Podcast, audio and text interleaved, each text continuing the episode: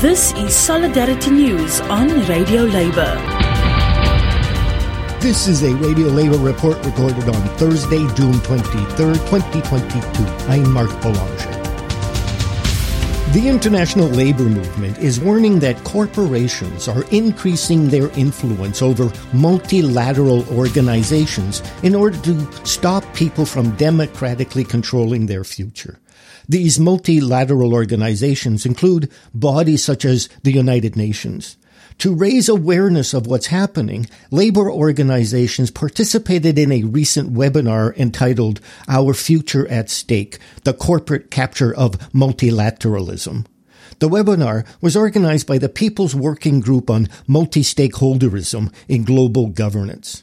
The group consists of civil society organizations and labor organizations concerned about the growing power of multinational corporations.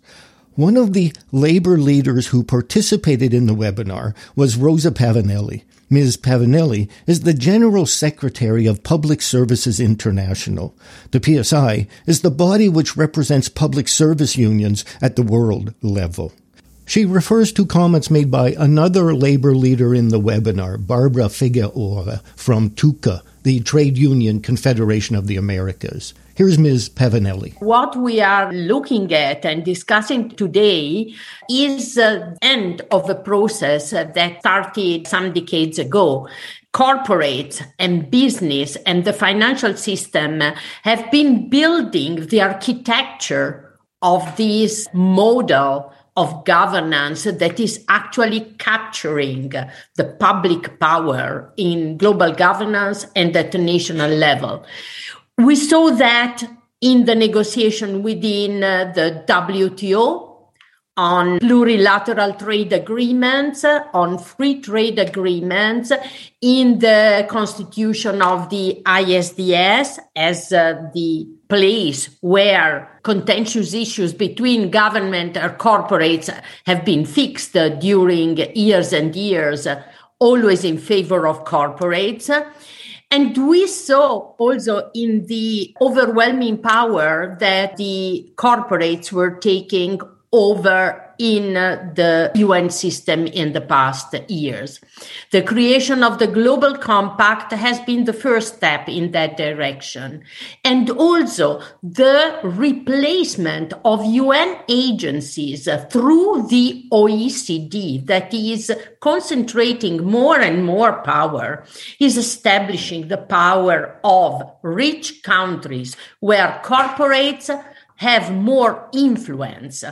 And I think that we need to be clear that this multi stakeholderism, this uh, approach where we are all equal and we need to row all in the same direction is something that will increase injustice, inequality, and reduce the voice of workers and citizens to be able to decide for their future. This is a clear and probably, if they are successful, the final shift of power from governments, democratic institutions elected, where and within the UN, where all governments have the same right to raise their voice and to take decision towards corporates. And we need to stop that because this will affect all the aspects of our life. We have already heard from Barbara uh, referring to the challenges we have vis-a-vis the climate crisis, uh, the spreading of the digital system, the use of data. Well, we saw during the pandemic the the fundamental role played by pharmaceutical corporates in not addressing the uh, fundamental issues.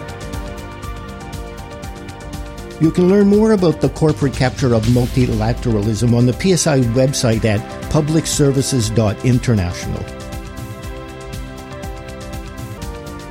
And that's it. Labor news you can use. You can listen to our daily newscasts and features at radiolabor.net. I'm Mark Boulanger. Thank you for listening. And remember, it's all about global solidarity.